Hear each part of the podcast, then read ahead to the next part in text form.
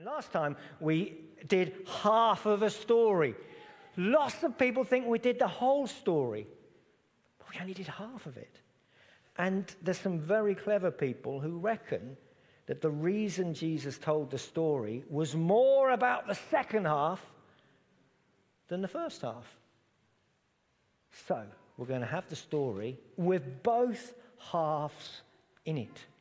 It's a story from Luke chapter 15, and it's about a man who had two sons. And uh, I'm going to read you this version of the story, which is called uh, The Dad Who Never Gave Up. And I can recommend this book to you uh, if you want to uh, have a story with very short words. This is going to be nice and simple for Sebastian, I think. Once there were two brothers. The little brother asked their dad to give them all his money. Do you remember we talked about this last time, four weeks ago? I know it seems like an eternity, but that's what we did four weeks ago. He took half of the money and went a long, long, long way away. And he used it all up buying silly things, all for himself.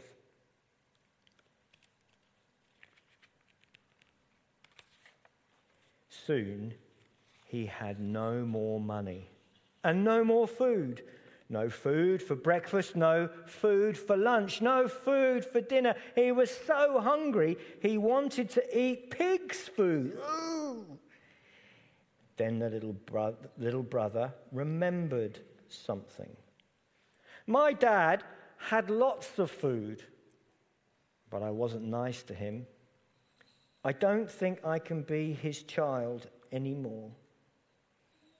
I don't think he will want to be my dad anymore.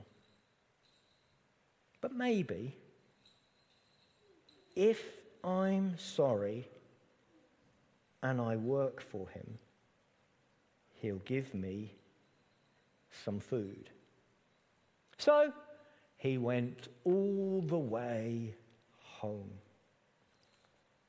But the little brother was wrong.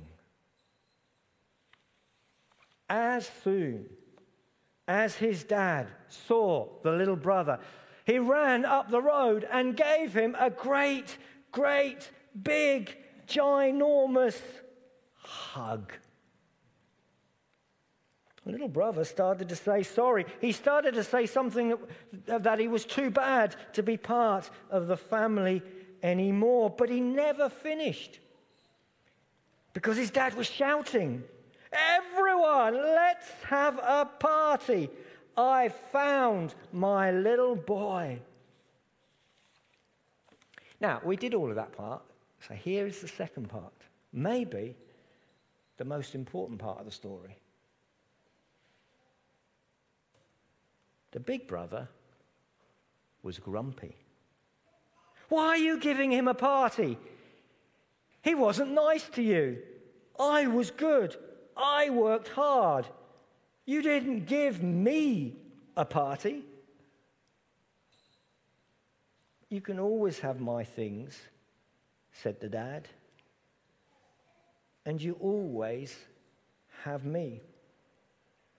But your little brother was lost and we found him. So we had to have a party.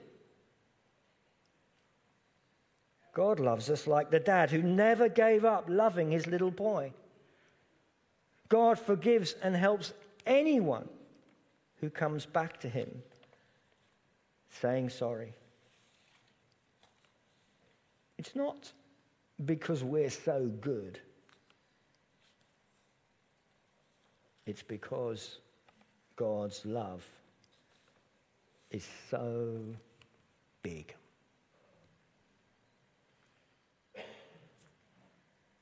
This is the story that Jesus told about the two brothers. And last time we did all about the little brother. Now we're going to think about the big brother, who I've got a huge amount of sympathy for, because actually I think Jesus was telling this story to people like me, people who go to church and do good things. And don't run off and spend the money on silly things, apart from football matches, but in the main, spend their money in sensible ways. But feel angry. I just want to pull it all together and help us pray just a little bit more. The older brother became angry and refused to go in. I think we can understand why he was angry. He not wasted all the money. He had stayed and worked on the farm. He had been kind and generous to his dad. He hadn't done anything wrong. But my son, the father said, You're always with me. And everything I have, thank you, everything I have is yours. But we had to celebrate and be glad because this brother of yours was dead and is alive again. Now, he wasn't actually dead, was he? He was just trying to eat pig's food. But to his father, who didn't know where he was, it felt like he was dead. But also, in a way, he was dead because everything was lost. And he was in a bad place. Now, I want to share with you five things to take away, to understand, to remember, to hold on to from this story. The first thing is that God absolutely loves the lost. And you will be uh, alongside, maybe in your family, maybe in your workplace, maybe in your um, neighborhood, folks who have messed up and are messing up and are a long way from God. And if they find Jesus and return to Him, we want to celebrate rather than resent. And I wonder if there's ever a little temptation within us to just say, That's not fair, God. And the second thing to understand is that repentance is more effective than punishment. Do you remember that when the hairy one was punished, the more he was punished, the more angry he got. The more angry he got, the more he squirted everyone. The more he squirted everyone, the more he got punished. The more he got punished, the more angry he got. And ultimately, punishment doesn't make us better. Sometimes, and when we get to the end of life, the people that do wrong have to be separated out. And that is a punishment. And they have to no longer be able to hurt and damage people. So, not everyone is in heaven, and some people in this life go to prison. But in the main, God is really looking for a heart to change. And I wonder whether we celebrate repentance or demand punishment.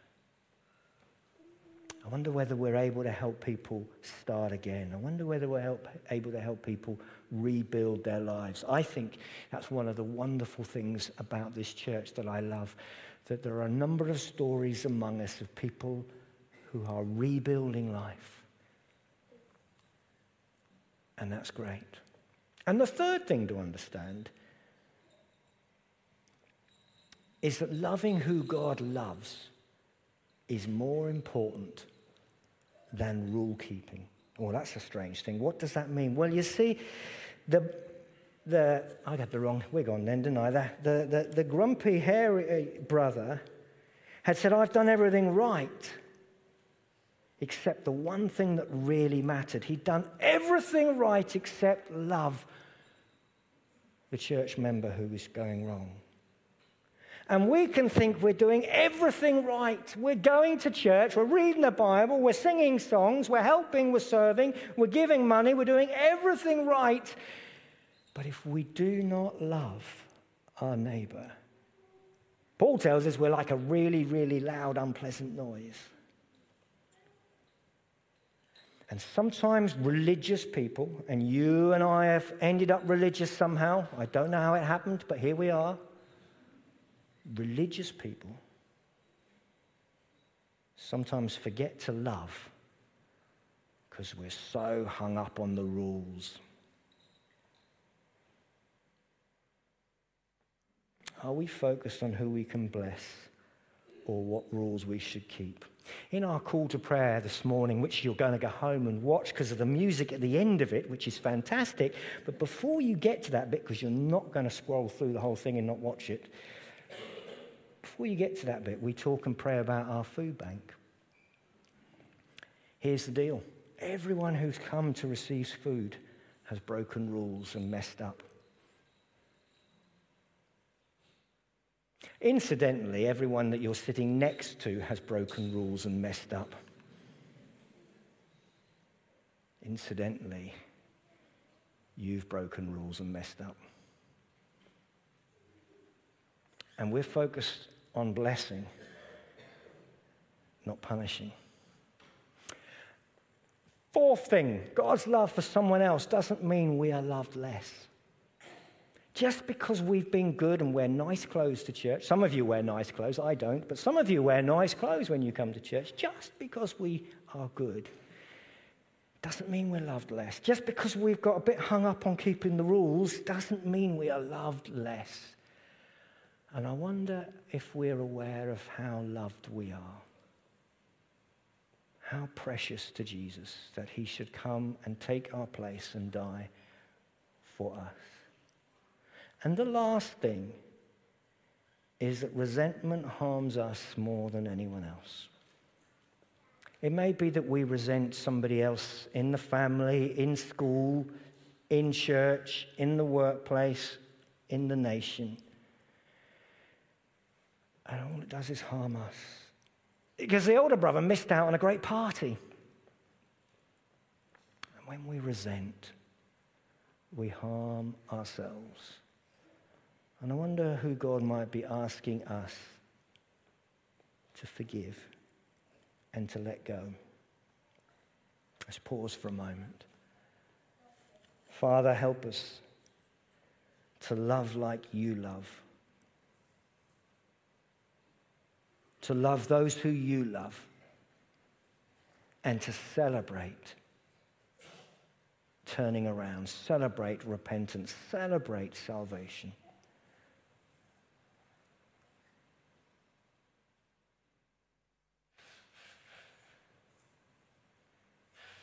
For we ask it in Jesus' name. Amen.